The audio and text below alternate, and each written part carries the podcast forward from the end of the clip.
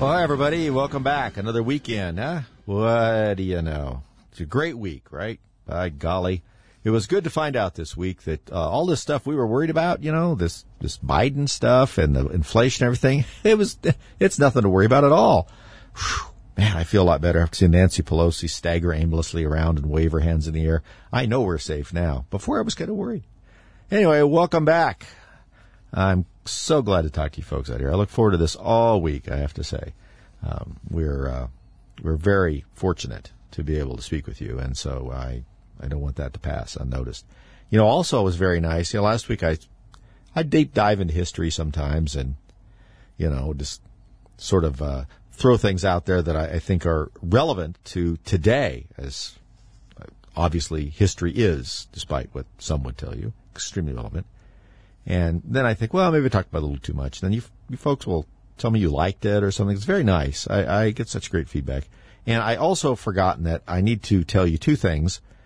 I had been doing it quite a bit, but I, our website for the show, that we have a lot of the stories we talk about posted. You can go right to and read more about them and a lot of news sources as well, uh, is at, uh, the Rick Wagner Show.com. That's the Rick Wagner Show.com or at politicalviking.com. Either one of those gets you to the same place. The Political Viking is what we use for some of our other podcasts and things like that, and we're going to do more of that. But uh, so either one of those will get you to the web page. Nothing to sell there, no paywalls, no anything. Just a ton of links to all of the uh, con- sort of the conservative news sites all over the internet. Try to have them in one spot for you, and then some highlighted stories in the middle. And you can contact me you can write me an email, and I do read all the emails. Sometimes it takes me a few days to get through everything, but uh, I do, and uh, sometimes I'm able to respond, but not always. But I do read them, and that's at uh, Rick Wagner, just one long word, nothing fancy, no dots, slashes, jumping up and down uh, periods or anything. Just Rick Wagner at mail m a i l dot com,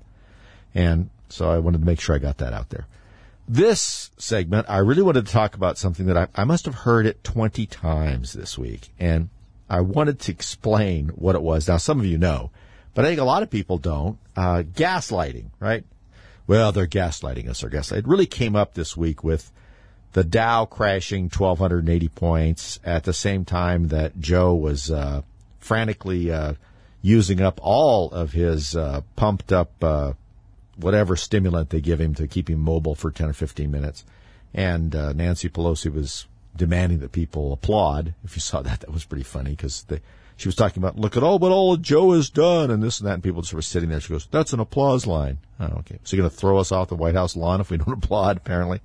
Anyway, and these are, these are already partisans they invited and they weren't applauding. It's getting pretty bad. But gaslighting.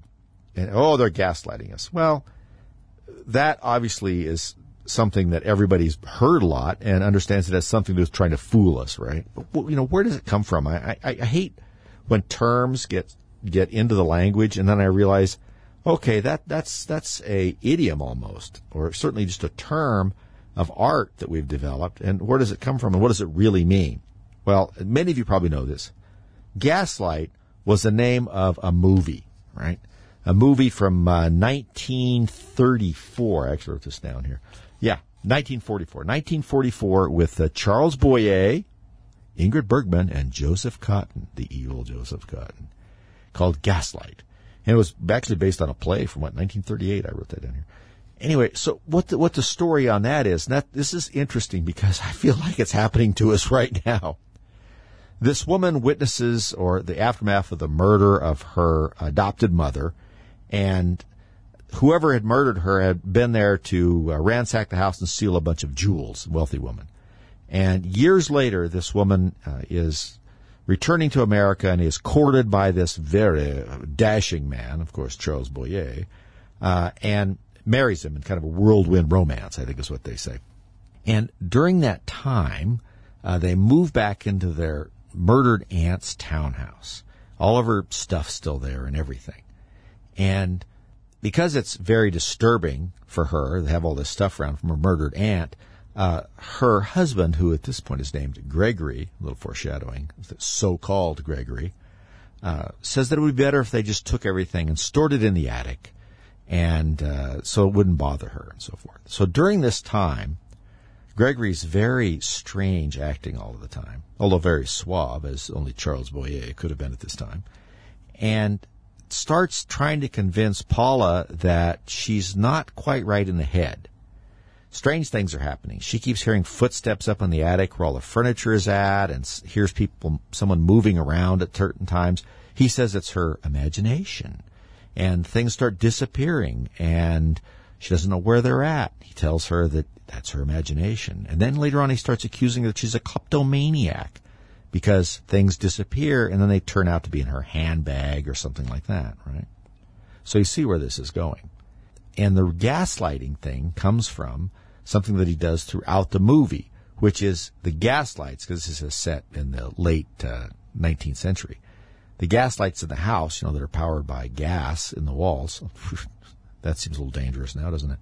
Uh, and you can turn them up and down, obviously, by how much gas is being in there. He's turning the lights up and down randomly in the house. One day they're really low, another day it's really bright, and this and that. She keeps remarking on it. And he keeps telling her that nothing's changed. Well, it's exactly where they've always been. What are you seeing? You're seeing things. And this is a theme throughout. So this is where the idea of gaslighting is. That, you know, don't believe your lying eyes thing, on top of which is I'm using that to try and make you think you're crazy.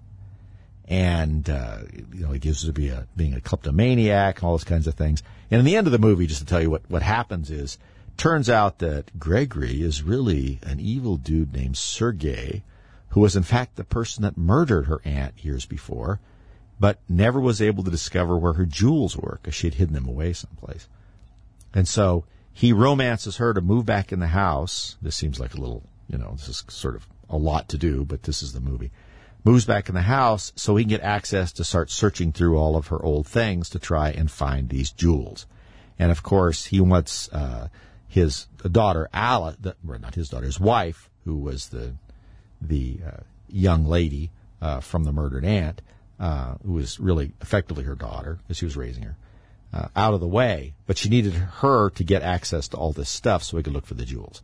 And so he's slowly trying to make her seem like she's crazy, with his plan being to drive her mad, have her committed to an asylum, take the jewels, inherit the townhouse, and that would be the end of everything. And so that's the the uh, story of gaslight.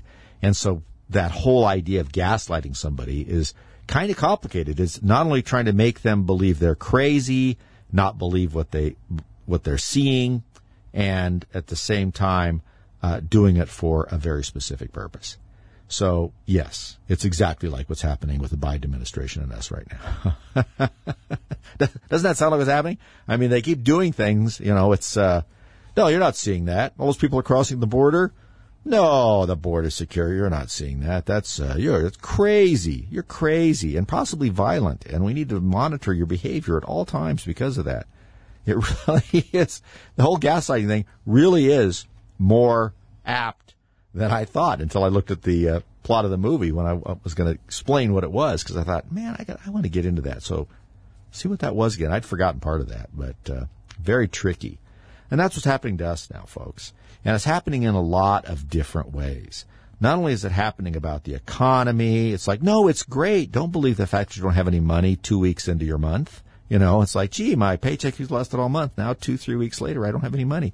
Yeah, don't believe that. That's you're crazy. That's that's not happening. It's fantastic. You must be doing something. And if you don't agree with that, there's something wrong with you.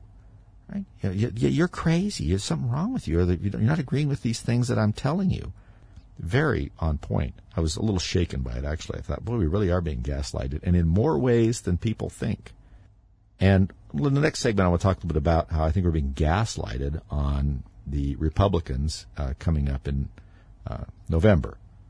Uh, they're taking advantage of our belief that Republicans are always able to snatch defeat from victory and playing on that to try and suppress our vote and make us think like things aren't going as well for Republicans as I think they are. We'll be back.